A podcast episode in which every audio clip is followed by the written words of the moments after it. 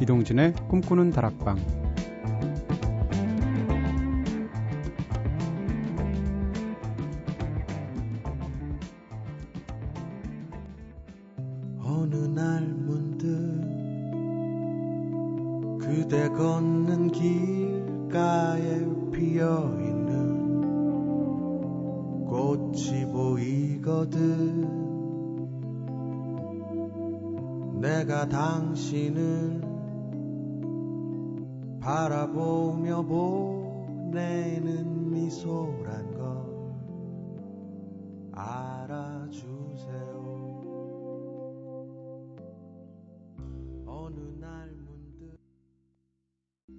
안녕하세요 이동진입니다.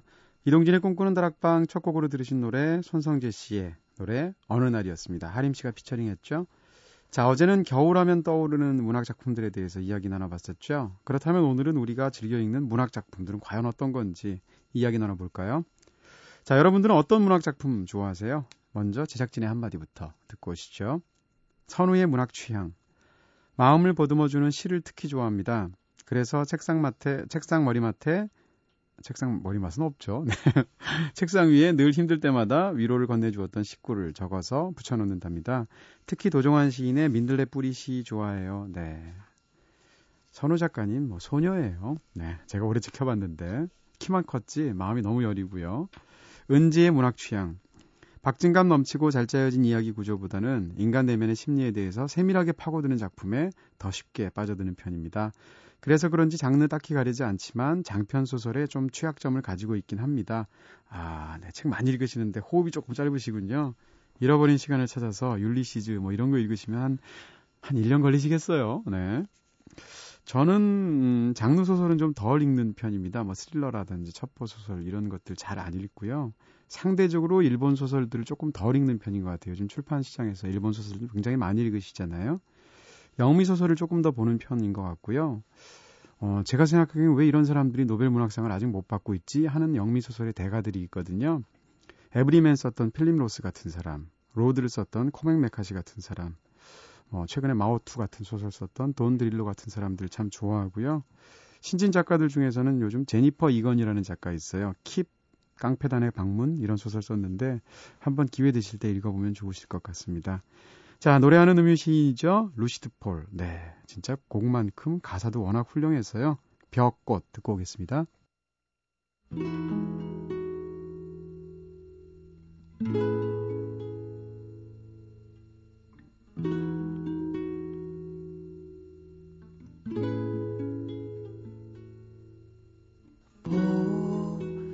보이지 않는다고 나를 사랑하는지 묻진 말아요 햇살 쏟아지던 여름 난 루시드 폴의 노래 벽꽃 들으셨습니다. 여러분께서는 지금 이동진의 꿈꾸는 다락방 듣고 계십니다. 오늘은 오늘도 꿈다방 앞으로 보내주신 사연들 함께 나눠볼게요. 꿈다방 미니 게시판을 통해서 황미진님께서 안녕하세요. 옆 DJ의 푸른밤 듣다 건너왔어요. 오늘 처음 듣는데 기대되네요 하셨습니다. 네. 진짜 심타 듣다 오신 분보다 푸른밤 듣다 오신 분들이 더 많은 것 같아요. 우리 방송. 네. 뭐 다양하면 좋은 거죠. 꿈다방 미니 게시판을 통해서 김진숙님께서 와, 정말 오랜만에 새벽 방송 듣네요. 예전에 밤 10시에 라디오 듣던 때가 엊그제 같은데 말이죠. 하셨습니다. 김진숙님 굉장히 모범적인 생활하고 계신 것 같아요. 그쵸? 네. 근데 2시 방송을 지금 들으시려면 어떠실까? 꿈다방 미니 게시판을 통해서 역시 김철민 님께서 단도직입적으로 따지고 물으셨습니다. 도대체 뒤에서 오는 사람들은 뭔가요? 전문 방청객인가요? 하셨는데, 맞습니다. 저희가 돈 주고 고용한 전문 방청객이고요. 그런데 부업으로 매일 원고 드으세요 앞으로는 좀 좀 더 이렇게 뭐라 그럴까 진심을 담아서 웃어주세요. 이렇게 전문 방청객을 오해하시잖아요. 네, 바로 두 작가님의 웃음입니다.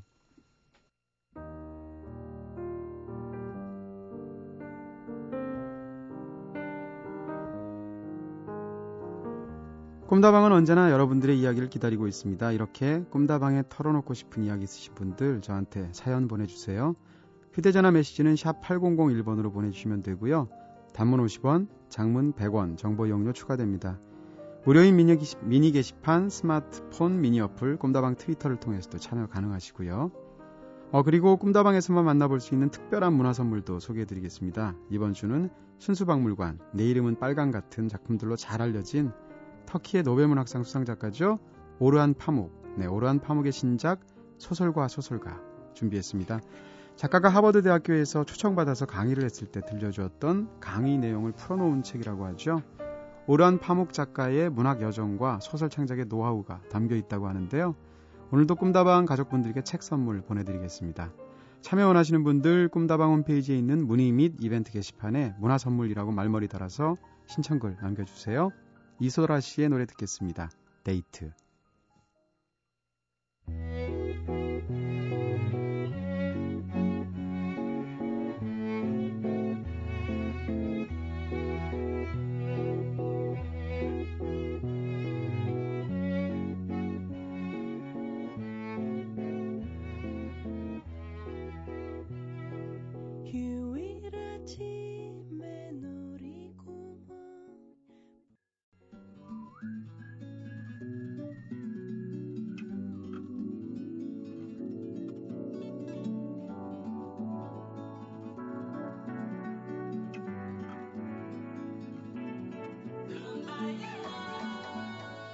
세상을 아름답게, 마음을 풍족하게, 일상에 지친 이들에게 단비가 되어줄 소통의 공간이죠. 감성 놀이터.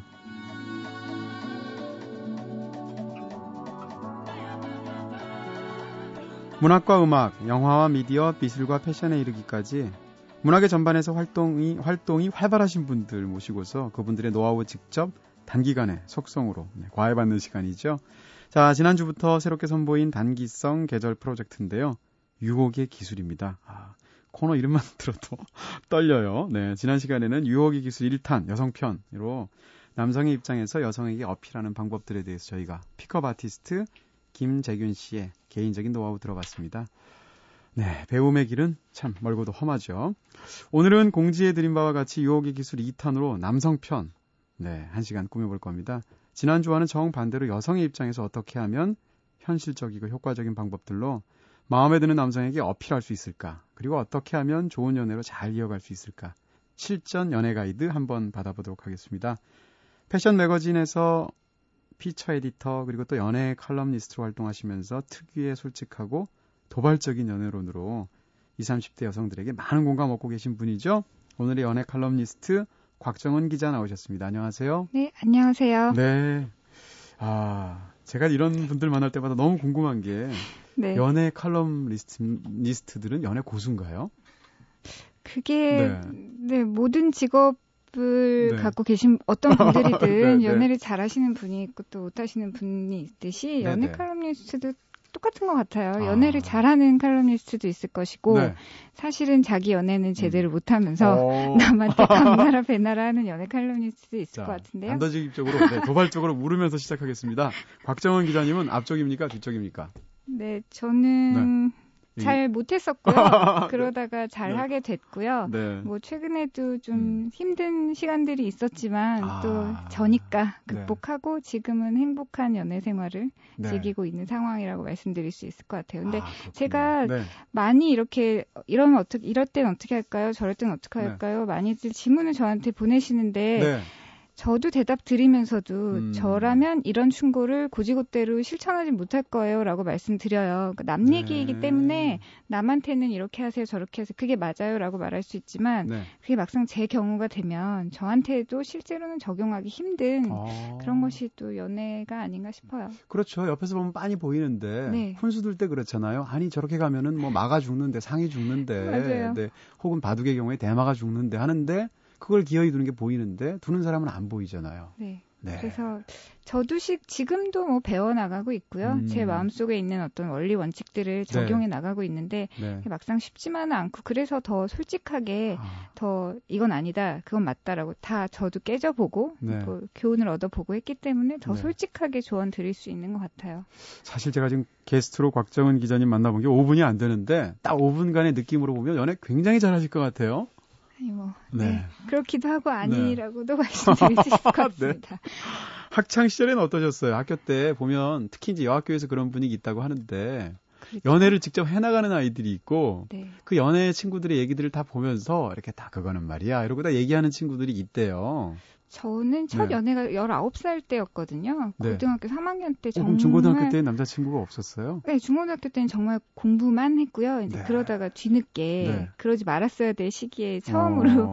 연애를 시작하게 되면서 네. 이제 왜 이렇게까지 드라마틱하게 내 마음이 변할 줄은 몰랐는데 음. 왜 이러는 것일까에 음. 대해서 정말 치고받고 깨지면서 네. 많이 배웠고요. 아. 그리고 나서는 뭐 스무 살 때부터는 정말 활발히 연애를 해서 네. 지금은 나이가 많이 먹었기 때문에 네. 그때를 이제 회고하면서 네. 그때 뭐 세 다리도 걸쳤었다 이렇게 장난 걸쳤어요? 세 다리를? 잠깐 그러던 시기가 있었어요. 근데 네네. 그렇 음, 당시에는 제가 되게 잘 하고 있다고 생각했는데 네. 지금 되돌아보면 네. 그건 참 바보 같은 짓이었고 아. 사실은 저 스스로를 좀더 네. 상처 주는 방법이 아니었나 생각을 하거든요. 아, 오히려. 네, 네 그런 음. 상황도 겪어봤기 때문에 그러지 마세요. 그건 별로 도움이 안 돼요라고 아. 말을 할 수 있는 것 같고. 어, 언니가 해봤어요 이러면서. 네, 네. 실제로는 뭐 굉장히 짧은 연애부터 긴 연애까지 또 음. 얕은 연애부터 정말 그 사람을 위해서 죽을 수도 있을 것 와, 같은 네. 연애까지 정말 죽진 못했겠지만 아, 네, 네. 그런 연애까지 네. 다 해봤는데 가장 긴 연애는 그 몇 년 하셨어요? 가장 긴 연애는 음. 3년 남짓 음... 했던 것 같아요. 오히려 막 10년씩 사귀는 분들도 있는 것에 비해서는 네. 짧은 연애를 했는데요. 네. 사실 저는 사귄 사, 사귄 기간보다는 음... 얼마나 마음과 영혼의 그럼요. 교류가 있었느냐가 더 중요하다고 생각하긴 하고요. 네네. 뭐 그 전까지는 음. 되게 짧은 연애도 많이 해보곤 했는데 지금은 오히려 그런 연애를 하지 않게 된 그러니까 아. 진짜 나에게 맞는 사람을 알아보게 될 수 있는 그런 네. 교훈이 짧은 연애를 많이 해봤기 때문은 아닐까 생각하거든요. 네. 네. 저는 진짜 그렇게 생각해요. 뭐든지 네, 삶에서 뭐든지 그게 연애든 무엇이든 많이 하는 게 안 하는 것보다 나은 것 같아요. 어 맞아요. 네, 제가 계속 해봐야 돼요. 그렇죠. 네. 제가 흔하게 쓰는 표현이 항상 제가 이제 대학에서 한 강의를 3년 정도 했었었거든요. 네. 마지막 학기 때 물어보면 한 학기 동안 나는 분명히 아카데믹한 거를 가르쳤는데 꼭 학생들 연애에 관한 질문을 해요 마지막 시간에. 왜일까요? 글쎄 말입니다. 네. 그리고 마지막에 꼭 제가 해주는 말이 뭔가 하면 녹 쓰는 것보다는 달아해지는 게 낫다. 어, 맞아요. 그렇게 얘기하는데 딱 그렇게 생각하시는 거죠. 네. 네. 그렇게 해봐야 네. 좋은 연애 나쁜 연애도 스스로 판가름할 수 있는 눈도 생기고. 네. 제 친구들 중에는 좀 음. 특이하게도 제가 이렇게 연애를 다양하게 즐겨봤고 또 네. 다양하게 연애에 대해서 조언을 하는데도 네. 신기하게 제 친구들 중에는 음. 연애 한 번도 안 해보고 첫 연애 상대와 결혼해서 네. 애기도 잘 낳고 이런 케이스들도 분명히 있긴 있거든요. 네, 네. 하지만 그거는 좀 행운이었던 네. 경우라고 생각하고요. 고전적인 경우죠. 조선시대 네. 때 많았던. 네, 그렇게 네. 해서 잘 살 수 있는 건 사실 확률상으로 적은 문제인데 오히려 다양한 사람을 만나보면서 음. 자기가 얼마나 이런 부분은 괜찮고 네. 이런 부분은 되게 찌질하고. 네. 이런 거는 이런 사람과는 도저히 안 맞고 아. 이런 부분들을 그리고 나는 어떤 걸 원하는지. 나는 어떤 게 없으면 안 되는지 음. 그런 것들을 테스트해보기에 연애만큼 좋은 게 또 있을까 생각해요. 알겠습니다. 자, 지난주에 나왔 나왔던 그 저희 남성 대표 연애 고수분의 말씀에 따르면 여자들은 외성, 외모를 보지 않는데요. 그리고 성격적인 매력을 훨씬 더 많이 본다고 하고 착한 매력보다는 나쁜 매력이에요. 남자의 나쁜 매력이 오히려 더 여자들이 끌린다. 이런 얘기 하시면서 그래서 마냥 여자들에게 잘해주려고 하기보다는 밀고 당기기를 효과적으로 해야 한다라고 하셨는데 곽 기자님 보시기에 이런 남자가 이렇게 나오면 어떨 것 같습니까? 지난주에 나오신 픽업 아티스트 분께서 방송을 들으시면 뭐 좋은 얘기 많이 해주셨어요. 네. 네, 조금 서운하실 수 있는데 네. 이것은 그 말씀은 픽업 아티스트이기 때문에 할 수 있는 얘기라고 생각하거든요. 아, 네. 픽업 아티스트의 목적이란 것이 사실 아주 피, 픽업이죠. 네, 네, 그냥 그날 밤 일단 픽업 그게 네. 목적이기 때문에 네, 좀 나쁜 매력 그러니까 약간 짐승 같은 짐승남 아, 스타일에 아, 쉽게 넘어오지 않을 것 같은 음. 그런 외모와 어떤 훅 당기는 그런 음. 말투에 나쁜 남자에 가까운 어떤 캐릭터라면 분명히 이런 것들이 밀고 당기기에도 효과적이고 하룻밤 인연을 만드는 데는 효과적일 수 있는데 네. 외모를 보지 않고 성격적인 매력을 더 많이 보는 여자분이 있을 수도 있겠죠. 하지만 네. 여자분들도 남자분들이 생각하는 것만큼 외모에 끌리는데 음. 그 요소들이 남자가 여자를 바라볼 때, 어, 되게 섹시한데, 음. 뭐 이런 말들 어, 네, 네. 많이 쓰잖아요. 근데 네. 그것과는 좀 다른 식으로 외모를 보고 음. 성격적인 매력도 나쁜 매력도 음. 뭐 중요하게 보는 분들이 있을 수 있겠지만 네. 그보다는 좀 배려심이나 어떤 남자다움이나 음. 어, 나에게 얼마나 이렇게 친근하게 대해주는지, 나와 같이 있을 때 편안하게 해주는지 네네. 그런 매력들을 보는 것 같아요. 역시 그렇군요. 네. 그럼 여자는 외모를 남자 외모를 보는데 사실 남자는 여자 외모를 보는 기준이 제가 볼 때 비교적 획일화되어 있거든요. 그렇죠. 아주 단순하죠. 네. 단순한 존재들이니까. 네. 아, 근데 왜 기분이 나쁘지 않고. 아니, 단순한 게 이렇게 나쁜 건 네. 아니고. 네. 뭐 영어로 네. 심플하다고 할까요? 네. 괜찮은 거라고 저는 생각해요. 그러니까 그 단순하고 복잡한 거에는 음, 음. 가치 판단의 개념 들어가 있지 않고 그냥 그렇게 생긴 거죠. 네, 그렇죠. 그렇게 타고난 거죠. 네, 맞아요. 네. 맞아요. 그 여자들은 남자의 외모를 어떻게 보나요? 아, 나, 이, 남자의 외모를 어떻게 보나요? 네. 남자의 외모를 볼때 네. 저는 그것이 이제 그 선사시대 때부터 어. DNA에 쌓여져 내려온 네네. 네. 그런 어떤 관점이 네. 하나가 있고 음. 또두 번째는 이 현대 시대에 네. 걸맞는 어떤 미의 기준에 네.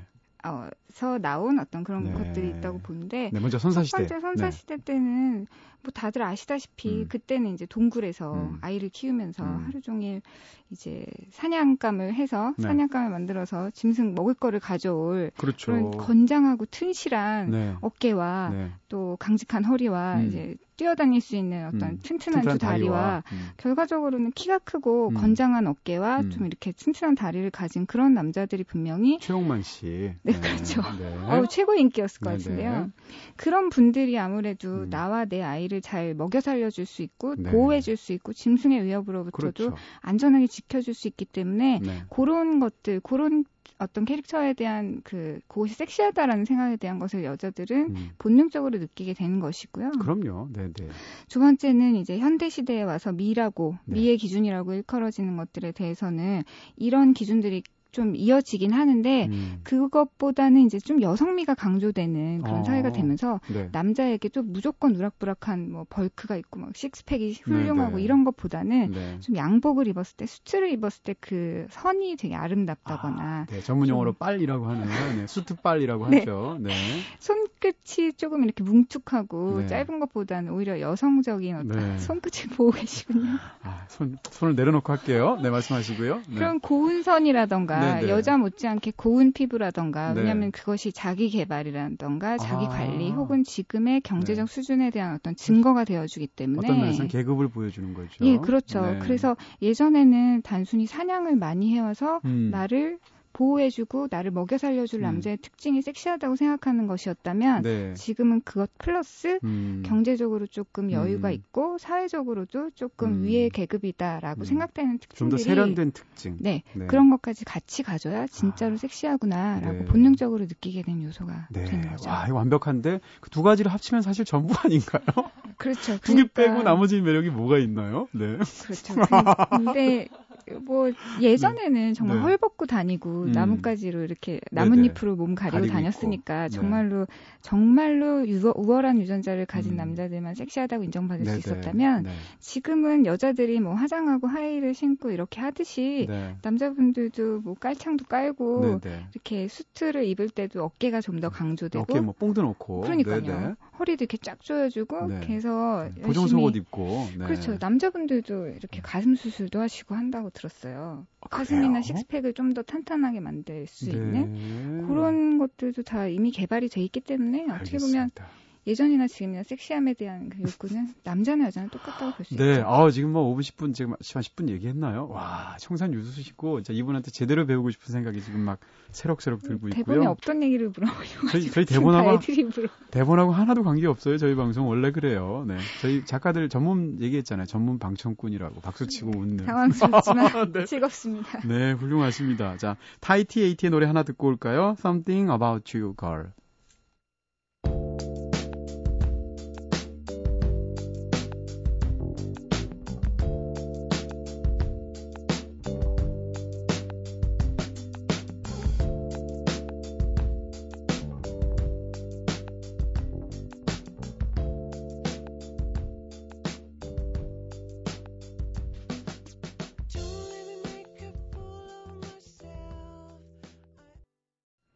타이디에이티의 Something About You Girl 들으셨습니다. 여러분께서는 지금 이동진의 꿈꾸는 다락방 듣고 계신데요. 오늘 감상놀이터 코너에서는 연애 칼럼니스트 곽정은 기자와 함께 이성의 마음을 사로잡는 유혹의 기술 함께하고 있습니다. 와, 이분 제가 보증하는 듯 고수십니다. 네. 그러면 여자의 매력은 어디서 옵니까? 네. 글쎄요. 음, 뭐 방어대 정반대로 이런 얘기 많이 하잖아요. 네. 매력 없는 사람이 어디 있어? 음. 라는 얘기를 하면서 이제 우리는 서로의 연애 가능성에 대해서 이제 북돋워 주기도 하는 것 같은데요. 네. 매력이 없는 사람은 분명히 없어요. 하지만 매력을 덜 개발한 채로 그냥 어디선가 다가올 인연을 기다리는 그런 어리석은 상태로 있는 여자분들, 혹은 남자분들은 많을 거라고 생각하거든요. 네. 중요한 건 자기가 가진 여성으로서의 매력을 조금 더 개발하는 것이라고 생각하는데 네네. 네. 가장 중요한 건 남자들은 여자들은 일단 여자들은 일단 남자를 볼 때 있어서 조금 키가 작아도 조금 뚱뚱해도 또 조금 좀 이목구비가 내가 마음에 들지 않아도 음. 내 마음에 들지 않아도 좀 네. 다음에 그래도 성격은 좋지 않을까 네. 나를 좀 잘 대해주지 않을까 이렇게 네. 네. 총점을 낼 때까지는 판단을 유보하는 성질이 있는데 어. 남자들은 아직도 굉장히 시각 위주의 어떤 심플한 존재들이기 네. 때문에 네. 인정하시죠? 네 인정합니다. 인정할 수밖에 없고요. 그래서 문제는 이제 남자는 네. 조금 네. 어떤 시각적인 조건들이 떨어져도 다음에 기약할 수 있는데요. 네. 여자들의 경우는 남자의 시선을 확실히 끌지 못하면 네. 그 다음 만남이 이루어지지 않을 아, 가능성이 되게 다분한 거죠. 네. 예를 들어 소개팅을 갔을 때 음. 남자분들은 조금 뭐 뭔가 문제가 있어도 여자분들은 다음에 만날 어떤 여지를 줄 수 있는데요. 여자가 어떤 굉장히 뭔가 외모적인 면이 떨어진다거나 네. 아니면 어떤 그 제스처 면에서 굉장히 불쾌한 반응을 사게 된다거나 네. 그렇게 됐을 때는 남자분들은 다시 보지 말자라고 네. 굉장히 한 단칼에 결정하는 경우가 많다는 것인데요. 야, 카를로스 PD의 최근 미팅 얘기가 떠오르면서 방송에서 말씀드릴 수 없지만 네, 네. 네. 죄송하고요. 네, 저희 네. 애청자들은 알고 계세요. 네.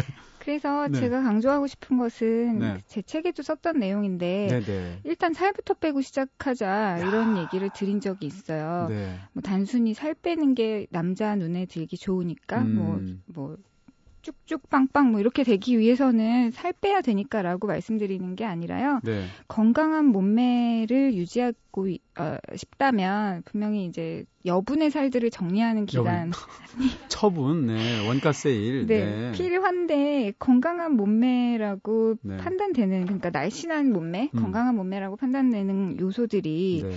대부분 여성에게 있어서 남성이 음. 딱 봤을 때 매력적이다, 섹시하다, 음. 어, 되게 곱다, 여성스럽다라고 생각하는 라인들과 굉장히 맞닿아 있거든요. 네네. 예를 들면은 뭐 굉장히 여성스러운 동그란 어깨라든지 뭐 음. 수혜 씨가 되게 어깨가 아름답다고 알려져 있잖아요. 네. 그런 여성스러운 어깨라든지 네. 날렵한 허리 라인이라든지 네. 또 이렇게 아름다운 이렇게 쇄골 라인이라든지 네. 또 이렇게 건강하게 탄력적으로 딱 붙어 있는 허벅지라든지 이런 네. 것들이 네. 어, 자꾸 상상하게 돼요. 아, 죄송합니다. 아우 자꾸 네네 네. 저 쳐다보지 말고만 아 부끄러워서 아, 네 너무 구체적으로 얘기하시니까 아니, 근데 그게 네. 그런 것들이 남자들이 네. 생각하는 날씬한 여자가 네, 네. 음. 이런 날씬한 상태가 되면 네. 이런 부분들을 가지, 가지지 않을 수가 없거든요. 네, 그러니까 네. 날씬해야 음. 남자 눈에 음. 들 수가 있어가 아니라 남자들이 예쁘다, 매력 있다, 나에게 성적 매력을 불러일으킨다라고 음. 생각되는 것들은 날씬해야 가질 수 있는 선들이기 때문에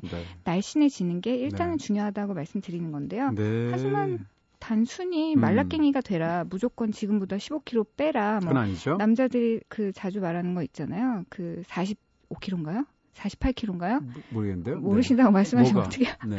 48kg가 돼야 네. 165에 48인가? 그 네. 적당한 가장 날씬하고 예쁘다고 여겨지는 그 네. 몸무게가 48kg로 알고 있는데 네, 그런 남자들의 그, 허리 사이즈는 얼마인가요? 그러니까요. 네. 너무 가혹하게 구는 건데 사실 48kg가 되는지 안 되는지는 중요하지 않고 중요한 건 그런 예쁜 여성만의 라인을 가질 수 있을 정도로만 건강하게 음. 자기 자신을 식이요법과 적당한 운동을 통해서 관리하는 것인데요. 물론 그건 있어요. 음. 남자분들이 통통이라고 생각하시는 게 네, 네 어, 아니, 그니까, 여자들이 통통이라고 생각하는 게 남자한테는 뚱뚱인 경우가 많고요. 오하고 우 사이인데 네. 경험과 경험의 차이인데 큰 차이가 다르죠. 있죠. 네. 그리고 여자는 스키니하다. 이 저 정도면 진짜 말랐다라고 어, 생각하는데 남자분들은 이제 그거를 날씬하다. 어, 저 정도면 됐지. 네. 뭐 이렇게 생각하는 경우가 있기 때문에 네. 그 시각 차이는 분명히 있긴 한데요. 네. 적어도 남자들의 눈에 들기 위해서 말라깽이가 돼야 된다. 이 명제는 틀렸다고 어... 생각하지만 네. 고운 라인 여성만이 갖고 있는 그런 섹시한 특징들을 갖기 위해서는 살을 빼는 게 네. 필요하다고는 네. 생각이 들어요. 이런 얘기를 단도직입적으로 앞부분에 딱 해주신다는 것 자체가 네, 아 이렇게 좌우도 보지 않고 최고의 그 뭐라 그러다 음, 어드바이스를 주겠다라는. 아 그게 네. 경험에서 우러나온 네. 얘기인데 빼신 건가요? 이런 얘기를 참 네. 그 방송에서 드리는 것이 부끄부끄하지만. 네네.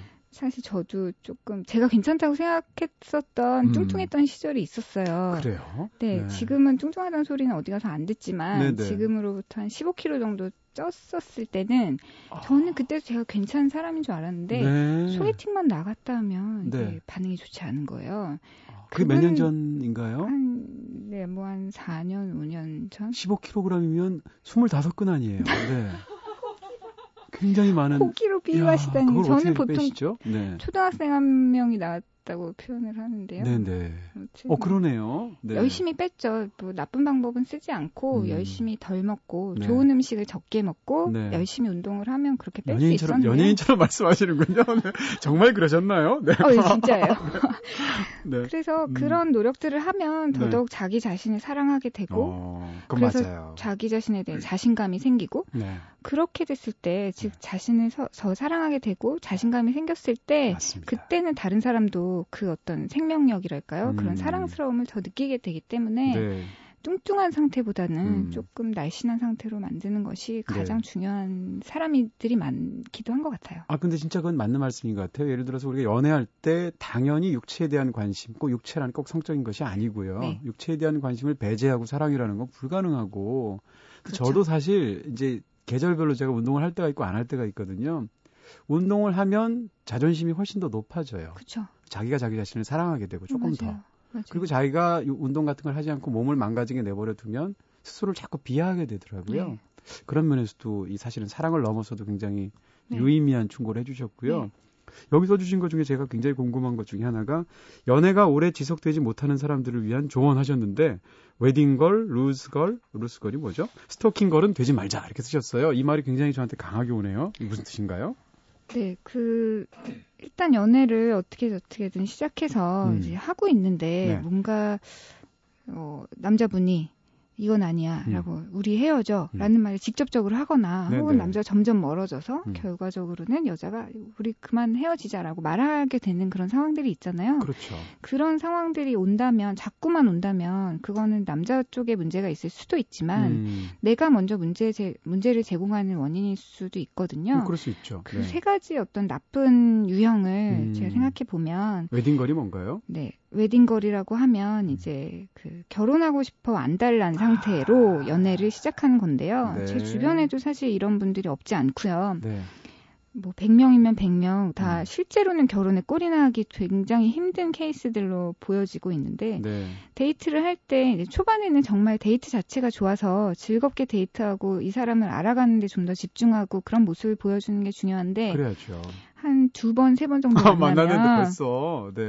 결혼에 대해서는 어떻게 생각하는지, 아, 네. 어떤 여자랑 결혼하고 싶은지, 아, 그래서 아, 나는 어때? 뭐 이런 질문을 던지기도 하고, 네. 결혼에 대해서 생각해 본 적 있어? 계속 결혼에 대한 얘기를 하는 거죠. 네. 그래서 스스로 속마음으로도 그런 생각을 하지만 계속 그런 얘기를 화두로 던지기 때문에 음. 남자분들은 이런 여자를 만나면 안, 기분이 상한다고 네. 하고요. 뭐 이거는 기분이 상하지는 않고 부담스럽죠. 그렇죠. 네. 갑자기 발목 잡힐까봐 네, 나는 네. 아직 확신이 없는데 네, 손 한 번 잡았을 뿐인데 그러니까요. 네, 억울하잖아요. 네. 조금 서로에 대해서 알아나가려고 하던 남자도 음. 이런 결혼에 안달난 여자를 보면 음. 발을 빼놔야겠다. 음. 그리고 얘가 지금 자기만의 웨딩 플랜에 나를 껴맞추려고 하는 아. 건가? 이런 생각이 들어서 굉장히 불쾌해지고 좀 끝내고 싶어하는 성향이 많아진다고 하고요. 결혼이 중요한 게 아니, 그러니까 내가 중요한 게 아니고 결혼이 중요한 여자구나라는 네, 그렇죠. 판단이 들겠죠. 그렇죠. 네. 느긋하게 있어서 남자로 음. 하여금 어떤 내가 이 여자를 차지해야 되겠다라는 사냥 본능을 자극할 수 있는 여자가 돼야 되는데 다시 또 순사시대로 넘어가는군요. 그렇죠. 네. 남자에겐 사냥 본능이 지금도 있으니까요. 네, 네. 그런데 나랑 결혼해 줄 거야? 해줄 거야? 음. 결혼 언제 할 거야? 계속 이런 질문을 어, 던진다면 집토끼죠. 산토끼가 아니고. 그렇죠. 네. 이미 사냥 사냥에 대한 본능을 음. 일단 거세하게 되는 거죠. 아, 네. 루스걸은 뭔가요, 그럼? 루스걸은 네. 네. 너무 이제 편안하게 구는 여자를 아, 말하는데요. 네. 그 프랑스 여자들의 연애법이 요즘 되게 화제가 되고 있는데 네. 그쪽에서 한번 그 따오자면 음. 아무리 남자친구랑 편안한 사이라고 해도 네. 샤워 후에 네. 남자친구 앞에서는 절대 맨몸을 드러내지 않고 네. 타월로 온몸을 감싼 것이 또 네. 상상하고 계시죠. 네, 머릿속을 들여다보고 계세요. 이분이 진짜. 네네. 네. 어 굉장하신 분이네요. 아니, 근데 이게 네. 뭐좀 편안한 사이가 되면 네. 막 앞에서 막 그런 뭐랄까요. 그 음. 생리현상 네. 이렇게 뭐 트림을 한다든지 어, 어 가스를 정, 분출한다든지 정말 싫어요. 네. 이런 거를 막 뭐 튼다고 표현하잖아요. 네, 그렇게 한다든지 뭐 샤워 후에 뭐 벗은 몸으로 뭐 거실을 돌아다닌다든지 내가 화장실에 있는데 들어온다든지 어, 이런 거. 그런 식으로 긴장을 놓은 모습을 보면 음. 아이 여자는 더 이상 나한테 여자로서 보이지 않는군이라는 음. 어떤 신호가 뇌 속에 들어오면서 맞습니다. 서로 간에 긴장이 없어지게 되는 거죠. 아, 이것도 딱 맞는 말이에요. 스토킹 걸은 뭐 우리가 상상할 수 있는 네. 그렇죠. 네. 그 아마 들으 방송 들으시는 분들 중에서도 음. 연인 간의 사생활은 무엇이 필요 있냐, 음. 혹은 내가 네 비밀번호를 공유하는 것이 음. 왜 불편하냐라고 네. 물어보신 분들도 있을 것 같은데요. 네. 뭐 혹은 시도 때도 없이 전화해서 지금 어디야? 문자로 음. 지금 어딘데 연락 한대? 계속 이렇게 음. 묻는 것들이 네. 결국은 또 사냥 본능 얘기로 들어가는데요. 음. 뭔가 노력을 해서 무언가를 얻어내는 것에 매력을 느끼는데 네. 이렇게 계속 뭔가를 물어보고 체크하려고 하는 여자는 음. 모든 신경이 나한테 쏠려 있네라는 결론을 또 남자에게 주는 거죠. 아, 귀찮고 불편한 걸 넘어서서 네. 사냥 본능 자체를 이제 거세시키기 때문에 네. 그게 문제가 되는 것 같아요. 알겠습니다. 자, 여기까지 정리를 해주셨고요. 야, 무슨 목차 읽어주시는 것 같아요, 지금. 네, 딱딱 요약 정리가 되는 느낌이고요. 흐른의 Leisure Love 듣고 와서 계속 이야기 이어가도록 하겠습니다.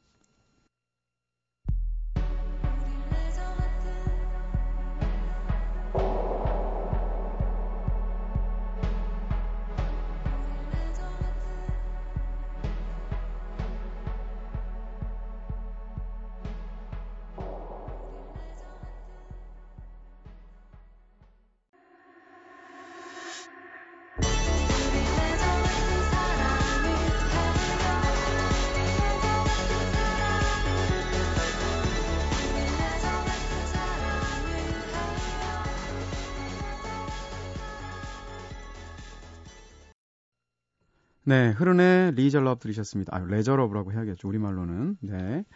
어, 지금, 네. 웨딩걸, 루스걸, 스토킹걸은 되지 말자에 대한 얘기 딱 핵심 체크해 주셨고요. 그러면 시간 얼마 안 남았으니까 아무 남자나 딱 이렇게 선택해서 전력 투구하면 진짜 평생 고생하잖아요. 결혼엔 뭐 들어가다 하더라도. 그렇죠. 그러면 네. 요즘 글쎄요 몇 년 전까지만 해도 이렇지는 않았는데 음. 점점 먹고 살기가 힘들어지는 어떤 사회로 우리나라가 접어들면서 그런 건지는 모르겠는데요. 네. 남들이 말하는 괜찮은 남자, 음. 적어도 이런 남자는 잡아야지, 뭐 이런 세속적인 기준이 다 네, 네. 맞다고 생각하는 추세가 된 것 같아요. 아. 제 주변에도 뭐, 뭐 S그룹맨이라든지, 네. 또뭐 집 있는 남자라든지, 33평 아파트가 있으면 무조건 잡으라든지, 이런 네. 얘기들을 많이 하시거든요.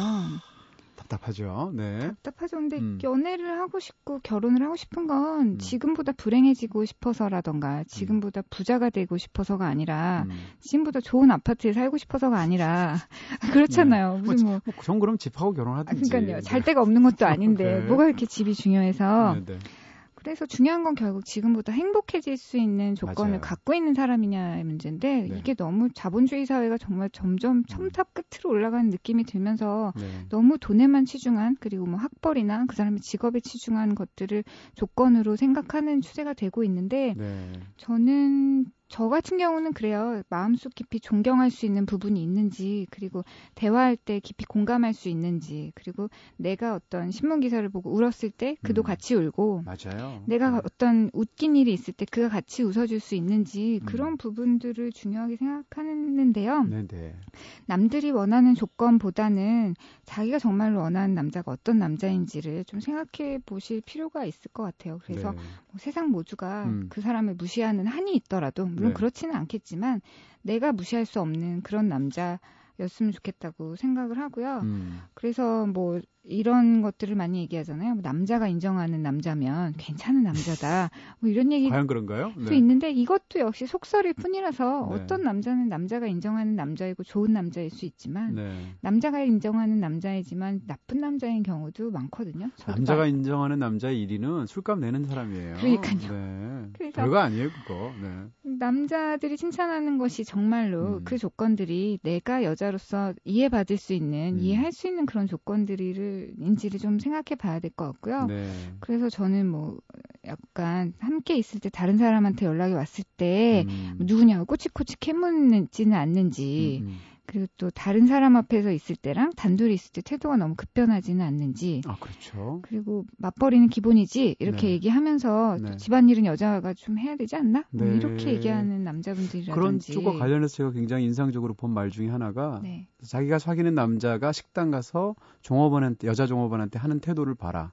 그게 어. 30년 후 당신에게 할 태도이다. 어, 맞아요. 라고 하는데 맞아요, 그 정말 맞아요. 그런 것 같아요. 그 약자에게 네. 강한 것이 음. 강자에게 약한 것보다 저는 나쁘다고 얘기를 하는데요. 그럼요. 네. 감정 노동 하시는 분들 있잖아요. 네, 네. 어딘가 계속 친절하기만 해야 되는 분들에게 음. 불친절한 남자는 그 모습이 바로 인격의 바닥을 드러내는 것이거든요. 음. 그래서 그런 모습을 보고 네. 제어를 한번 했을 때 네. 깊이 반성하고 뉘우친다면 네. 괜찮은데요. 네. 뭘 그런 거 가지고 나를 아. 지적하는 거야라고 말한다면 깊이 반성할 사람이 그런 거 하겠어요. 그렇죠. 한번 네. 보면 네. 그래서 그런 단서들을 확인하는 것이 중요하지. 23평 아파트가 있는지 32평 아파트가 있는지를 먼저 보는 건 좀 아니라는 생각이 들었어요. 네, 굉장히 원론적이기도 하지만 역시 얘기를 듣다 보면 아 그렇구나 이게 정확한 어떤 방법이구나 이런 얘기들 오늘 정리를 해주신 것 같고요. 사실 한 번 더 나오셔야겠는데요. 네, 네. 시간이 벌써 갔나요? 훅 갔네요, 지금 네. 시간이. 네, 다 가버려가지고 다음 시간에 저희가 한 번 더. 네, 시간 괜찮으시죠?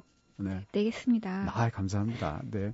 자, 그러면 오늘, 네, 여태까지 지금 이야기들, 네, 곽 기자님과 함께 이야기 나눠봤고요. 마지막 곡으로 트레비스의 클로저를, 네, 들려드리면서 보내드려야 될 것 같아요. 다음 주에 뵐게요. 네, 안녕히 계세요.